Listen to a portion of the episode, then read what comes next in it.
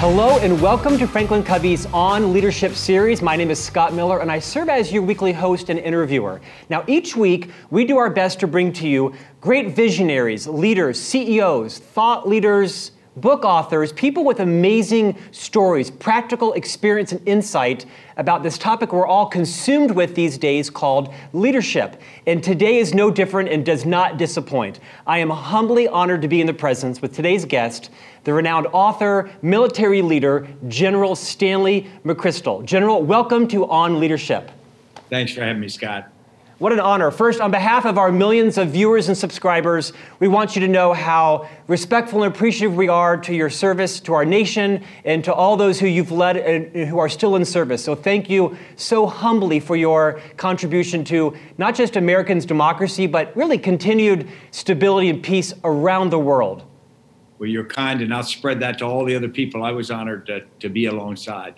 I appreciate that, General. We have a half an hour or so together today, so we're delighted to have you here. We're going to talk about your newest book, Leadership. Before we start with that, we'd like to talk about your own journey. For those who may not be aware of the leadership lessons you've learned around your career, would you take a couple of minutes and talk about your military career and what you've been doing since that in the private sector? Sure, thanks. I, I, grew up in an Army family. My father was a soldier, and my father's father was a soldier, and my brothers were soldiers. My sister married a soldier. So, so you, you sort of get it. And for my whole life, I wanted to be a soldier. I wanted to be my father. So at age 17, I went to West Point, where I was exposed to as much as they could teach about leadership. And I love history, so I, I really enjoyed that part of it. Uh, I became a young officer in the mid 1970s. I graduated in 1976, and that was a troubled time for the military. We were coming out of Vietnam. Leadership was at least confused and in many ways damaged with integrity issues and whatnot, and drug use in the military. And so I was lucky enough to be part of a journey in which the United States Army, starting in that late 70s, repaired itself and took itself into a new sort of generation of leading. And, and much of that was very, very good, but it was very instructive to be part of that. I began as a paratrooper in the 82nd Airborne Division, and then I went to Special Forces. I was a Green Beret lieutenant, and then had a series of assignments from Korea and a mech unit. Then went to the Ranger Regiment in the uh, mid 1980s, and that sort of shaped the rest of my career. The Rangers are an elite special operations infantry force that I ultimately had several uh, assignments in and commanded the regiment in the late 1990s. And, and by the end of that, I had developed this incredible love for the Army, but this incredible love for the soldiers and particularly the sergeants that I served alongside. And I became very dependent upon this group of professionals that molds the leaders that they work with and work for. And so, if there's anyone I owe the major debt to, it's the, the non commissioned officers of the Rangers and other forces that, that helped shape me. I went on and, and had a couple other assignments back in the 82nd again. And then I ended up in, after 9 11, in Afghanistan for the first uh, my first deployment there, and I was uh, a few months after the initial invasion, and I saw the challenge that Afghanistan was going to be. Only stayed a few months then, and then came back. And then in the fall of 2003, I took over an organization called JSOC, or Joint Special Operations Command, and that's America's counterterrorist forces put into a single task force. That's Delta Force, SEAL Team Six, the Rangers, all been together in this extraordinarily elite organization. And I'd been in it for much of my career before as a component force. But then I was the named commanding general in 2003, and that's different when you're in charge. So I spent the next five years commanding that organization.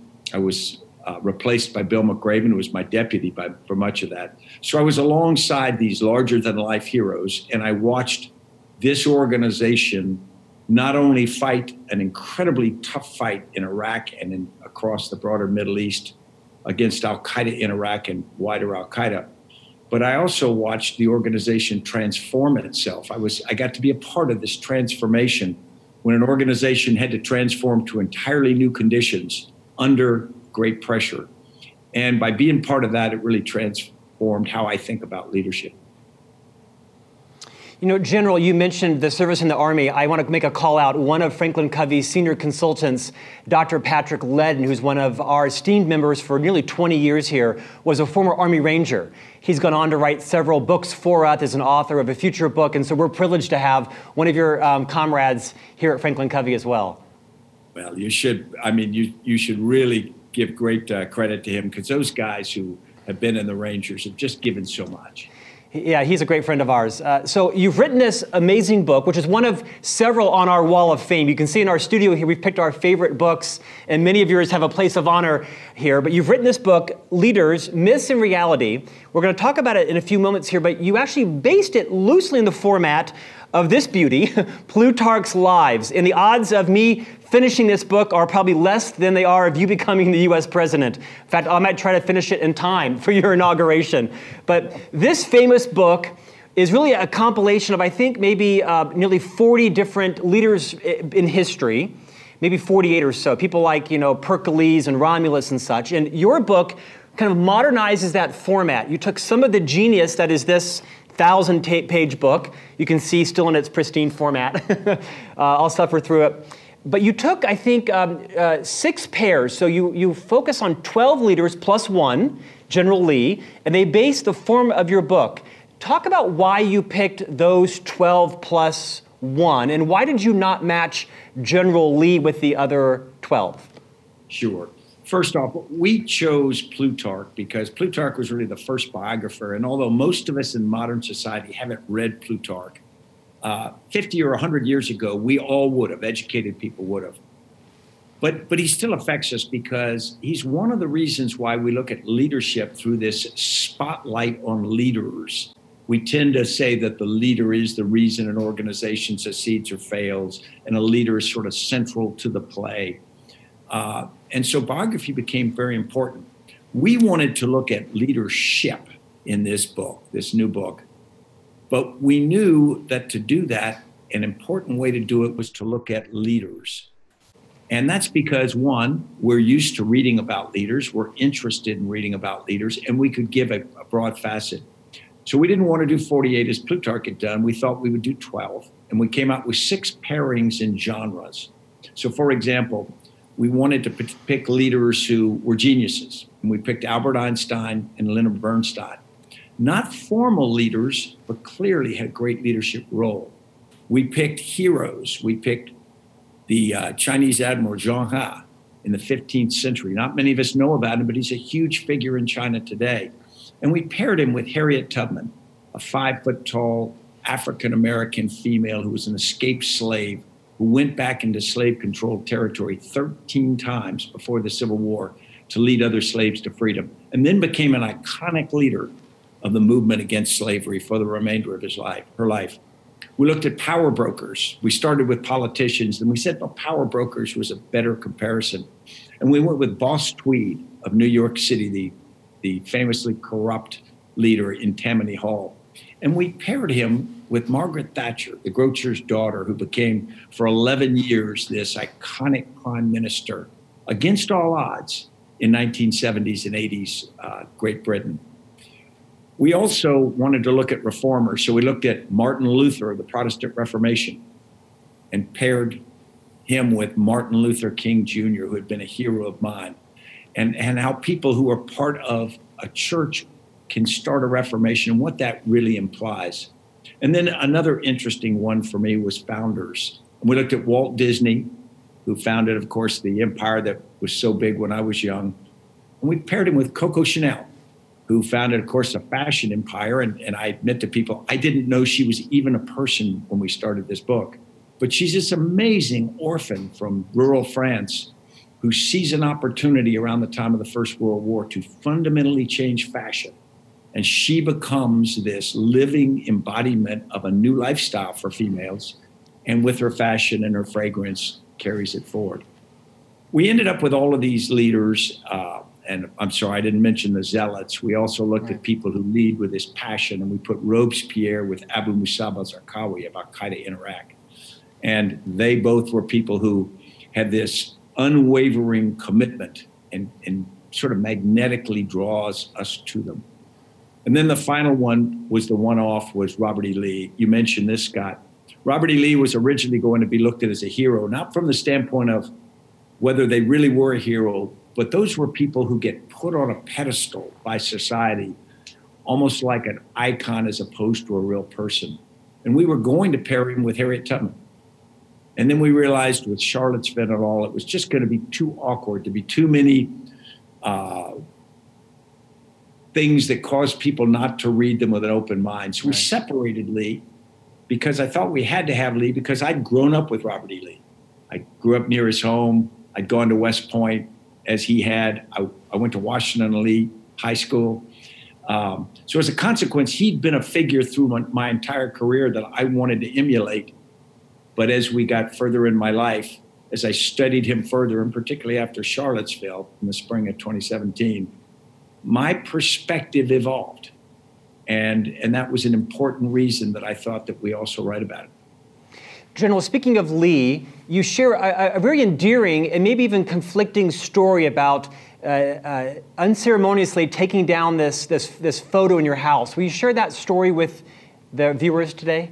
God, I sure will. Um, when I was a second lieutenant, my wife knew that I revered Robert E. Lee, and in addition to all the other connections, I'd lived in Lee Barracks at West Point. And so when I was uh, when we were just married, she spent $25 and bought me a painting of Robert E. Lee in his Confederate Army uniform. It wasn't even a real painting, it was a print of an old painting that had been painted over with clear acrylic to give it brush strokes and look like a painting. But for 40 years, I hung it in every set of quarters wherever we lived. And I was very proud of it because it reminded me of leadership, but it also symbolized to the people who were visiting me what you know, I thought about leadership and who my heroes were. Then in the spring of 2017, after Charlottesville, my wife said, I think you ought to take that down. And I really was hesitant because it meant a lot. My first argument back to her was, I can't take it down, honey. You gave it to me. And we've been married 41 years. And she said, No, I got that. Forget it. You need to take it down. And, and she said, I don't think it means what you think it does. And I said, It means just leadership. He wasn't political, he was just a leader.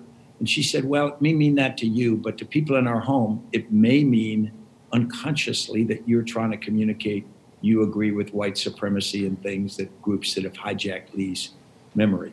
I took about a month of discussions with her. Then I realized she was right. And at age 63, one Sunday morning, I went to my office, took the picture down, took it out to our garbage, and put it out for pickup the next day. And it went to the landfill. And it was a difficult decision because I still respect much about Robert E. Lee. He was this incredibly courteous, courageous, decisive, almost prototypically perfect military leader. And I can admire that. I mean, I almost reflexively do.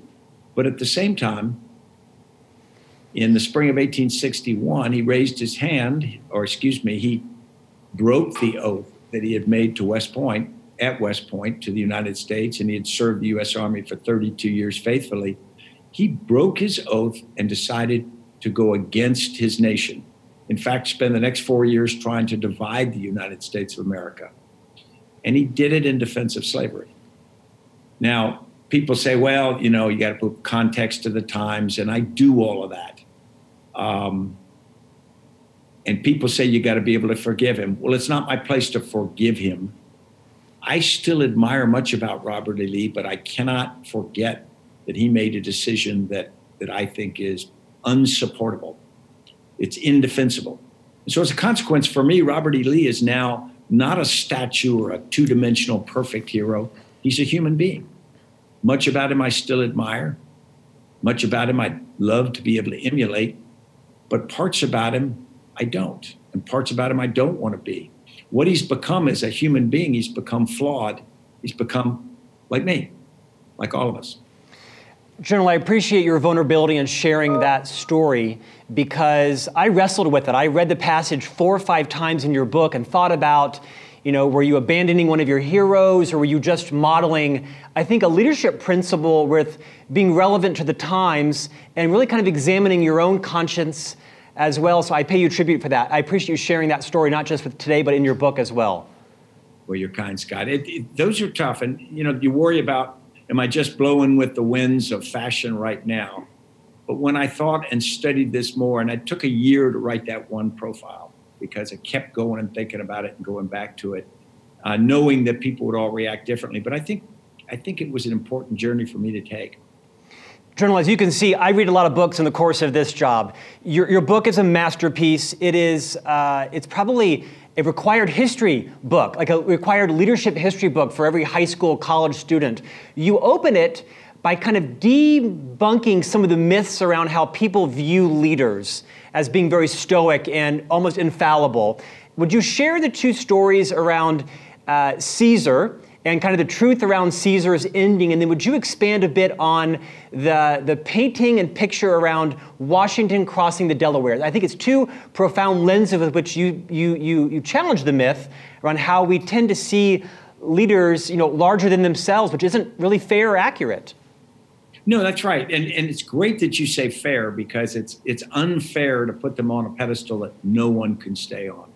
Uh, Julius Caesar was great because if you if you sort of get a short synopsis, you say he got to the ed, the banks of the Rubicon, and then he decisively crossed the Rubicon with the 13th Legion, marched on Rome, became the leader, you know, the, the dictator for life of Rome, and then ultimately he's murdered by his duplicitous former or uh, former colleagues, and he dies sort of bravely going et tu brute. The reality is when he got to the banks of the Rubicon, it was like a creek. So crossing the Rubicon meant you get your feet wet, maybe your ankles, and that's it. And second, instead of decisively crossing it, he actually stopped at the near side and did a fair amount of hand wringing. Should I, shouldn't I? And so as a consequence, instead of looking like completely decisive, he looks like you and I would be. He looks like he's got second thoughts. This is a big deal. And then when he is murdered, instead of you know, bravely burying his chest and, and taking the knives of the other senators, he fights, and it turns out to be this sort of confused melee in which they end up cutting each other with knives. Uh, so it, it's not quite as heroic as, as it might be. It's probably much more realistic. Similarly, we think of Washington crossing the Delaware, and you know, I, there's that famous picture of Washington in, in almost a rowboat looking thing with some people rowing, and he's standing up and leaning forward over this ice filled river crossing the Delaware to get at the British. And a copy of that picture hangs in the White House. And as people go through it, they see it, and most people look at it and they go, okay, well, there's brave General Washington going across the Delaware. Well, if you go with a historian, the historian points out numbers of things about it that, that aren't accurate, but the most should be obvious to us. Here's a pretty smart guy, a big guy, standing up in an ice filled river at night in this tiny boat. He could fall out, he could tip the boat. Nobody's going to tolerate that. It's absurd. But, but we don't doubt that because we just sort of allow the idea, the mythology of leaders to do that. They had a more realistic painting painted, and it's a flat bottom barge boat, and it shows Washington still on the boat, but now he's holding on to a cannon for his stability, which is exactly what any rational uh, person crossing an ice filled river would do, particularly a veteran soldier. But the fact that we're willing to accept these myths almost without questioning says an awful lot about us because really the great takeaway of this book is that we look at leaders through these myths, but at the end of the day, it says much of us as followers we have a much greater responsibility in the leadership process than we sometimes admit. We're responsible clearly for selecting, electing, supporting, following, empowering leaders, helping guide them. But in many cases, we don't do that. Many cases we say, well, we'll just stand here and wait for the next man on horseback or great woman to come along and, and we will sort of sheepishly follow. And that's not our role uh, I love the metaphor of watching General Washington kind of hold on to the cannon because it humanizes him and makes us all realize that no matter what level of leadership you're in, from the C suite down to perhaps a first level leader, there are times of uncertainty. And you don't have all the answers, and great leaders surround themselves with competent people who may well be smarter than they are in certain areas. And I think the, the more truer picture of Washington was even though he was a great leader, he had doubts, and he was very, um, very fallible, like all of us. Exactly. And if you're not surrounded by people who are smarter than you, then you're not that smart a leader. well said.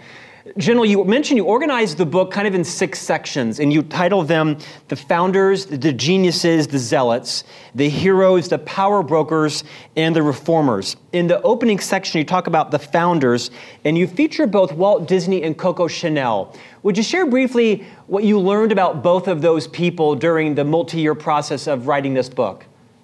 Sure. And this is an age in when we celebrate founders uh, quite a lot. And founders are people who, who create something from whole cloth.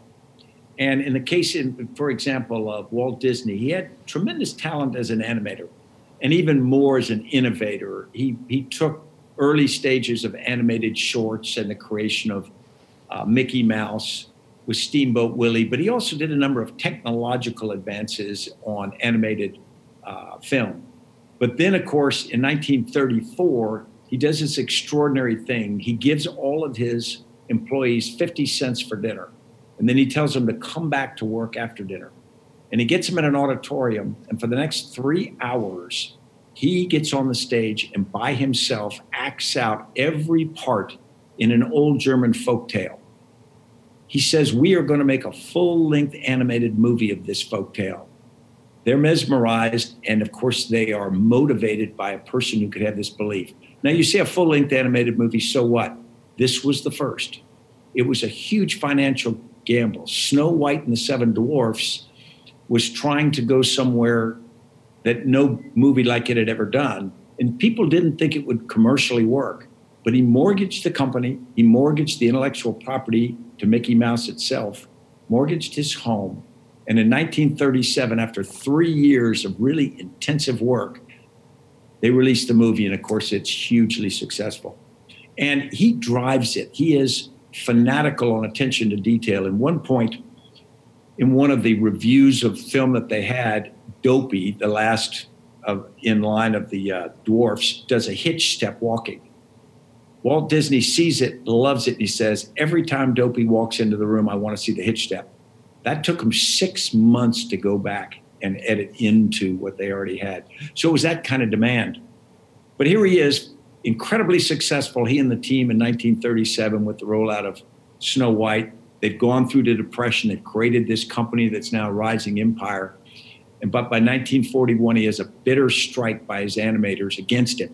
The person who founded it, the person who'd given them jobs, the person who'd created opportunity, and what had happened was we see that this this talented animator, this talent, talented visionary, wasn't a very good manager when his company got bigger. He struggled with being able to do that. As a consequence, he goes through all of the challenges that someone who's not a very good leader at a big, at a large level does. And that also, to me, makes him intensely human. And how about Coco Chanel? But I love that I'm having a conversation with a general. We're talking about Dopey and Coco Chanel. What, what are some of your favorite uh, learnings from uncovering Coco Chanel's leadership journey?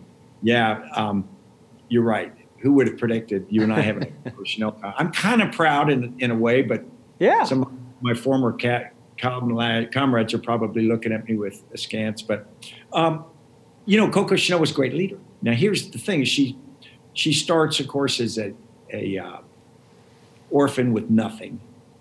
She learns to sew. She does nightclub singing, and she becomes connected to some army officers who essentially, for whom she becomes a courtesan. And uh, that was not looked down as much then as it might be now. But she is very opportunistic, not in a negative way, but in a positive way. She sees that women's fashions are heavy on the eve of the First World War. They're expensive, they're hot, they're constricting. And this is an age when women are starting to get into the workforce. Also, with the rise of the First World War, you need more women in the workforce, and you also need to cut costs on clothing.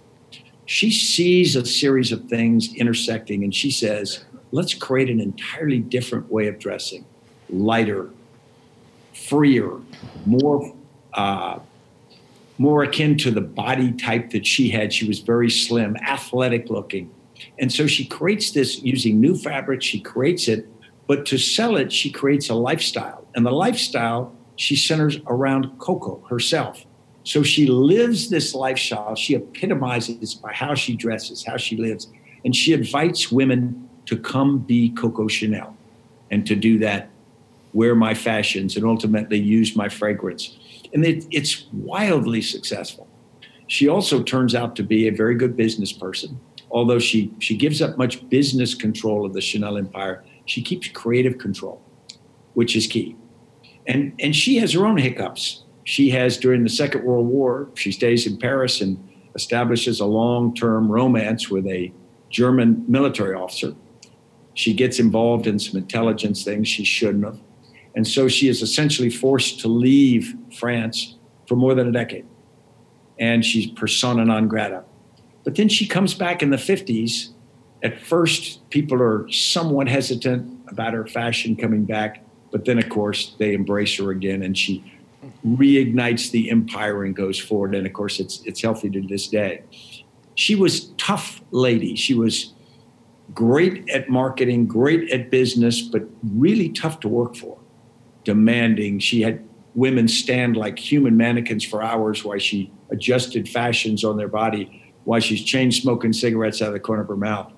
But she never had trouble getting people to work for her because, as, as followers, as participants, we want to be part of something special. We want to follow a leader who's a visionary, who is magnetic, who is driven, and we're willing to, to put up with an awful lot for that experience. General, you also feature another great female leader, Margaret Thatcher, in the Power Broker section. In fact, one of my personal heroes, so much I actually named my oldest son Thatcher after Margaret Thatcher. And he loves the fact that he's named for this amazing leader his dad so admires. You know, yeah, but Margaret Thatcher was a bit unilateral. This was not a consensus seeker. She was quite dogmatic in her opinions. And if you look at her leadership journey, it kind of follows a bit of a traditional bell curve, right, including her ending. Why did you choose to include Margaret Thatcher, and what did you learn about her in your research? No, Scott, that's great. That we chose it for almost the reasons you laid out. We wanted a political leader who dealt in power, a very practical set of experiences Margaret Thatcher was an unlikely rise. She, she came up right at the end of the Second World War. Her hero was Winston Churchill. She was conservative by nature, as her father had been. But that was an era when Britain, coming out of World War II, theoretically as the victor, was actually arguably a loser, economically a loser. The, the uh, empire was fading away very quickly. And for the early years of her political career, she could just see Britain, the idea of Great Britain constantly deteriorating. And people were almost scoffing at it. And internal in Britain, there was a great move to strong unions and socialism, and there was economic malaise. She reacted differently than some. She said, No, Great Britain will be great again. We are still great. We will be great again. It resonates, as we know. But, but she she harkened back to the ideas of Winston Churchill and she said, We must be forthright. We must be steadfast. We must push. At one point, as she started to implement policies, someone said, Well, we should turn. And she famously said, This lady's not for turning. So even when it was tough, when she got into rising into power, she was unwilling to compromise. We describe her as a pol- politician or a person of conviction people were attracted to someone who wouldn't waver. When you got to the bank of the river, they wouldn't go, ah, should we go across? They would say, we are going across. And from that, we take confidence. Now, as, as Prime Minister Thatcher, a female making it to the prime minister job was incredibly unlikely, but she did it, and she did it by being a great politician. When she got into office, she was able to push a number of policies. She was uh, she benefited tremendously from the Falklands War, the timing of it, and her being strong during that period. And she created this 11 year period in which her leadership was dominant in Britain.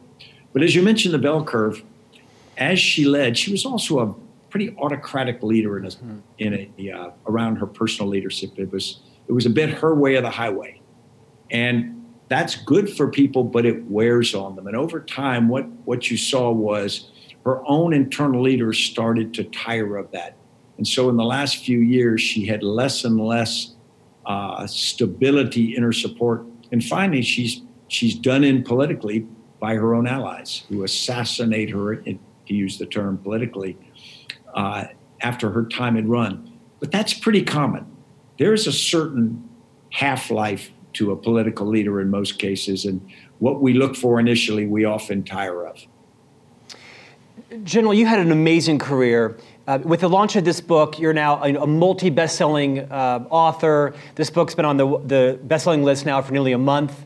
And your name is bantered around as, you know, being one of the greatest leaders our country has, even a candidate to be the president. As you look at the future of leadership, what are the leadership qualities you look for in your own leaders, whether they're, you know, again, frontline leaders, mid-level leaders, CEOs, the president of the US, prime minister? Uh, you've had an amazing journey. Uh, rattle off some of the leadership traits you most value as you're beginning to be really a voice in the forefront of reshaping the conversation around what leadership looks like. Yeah, thanks, Scott. I, I think that we have a crisis of leadership in America. And I think it is our fault. Um, I think that what we've done is we've confused celebrity for leadership. I think sometimes we've been, uh, confused success in a certain endeavor, any you name it, business or whatever, with leadership. Um, what we've really got to do is look in the mirror. We individually have got to look in the mirror and decide what we want to be as Americans. Then we've got to look sort of in the collective mirror and decide what we want our nation to be? What are the values we want? What are the the ways we want to be viewed by the rest of the world? And how do we want our grandchildren to view us? Then we need to decide, okay, what kind of leader do we need to lead the nation?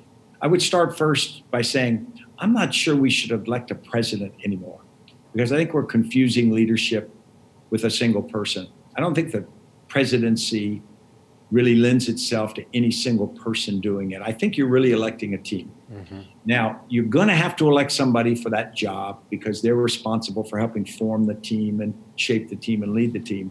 But in reality, if a if a leader doesn't bring around them really great talent with the right values, you're never going to get anything done. Look at the great organizations that, that do well now.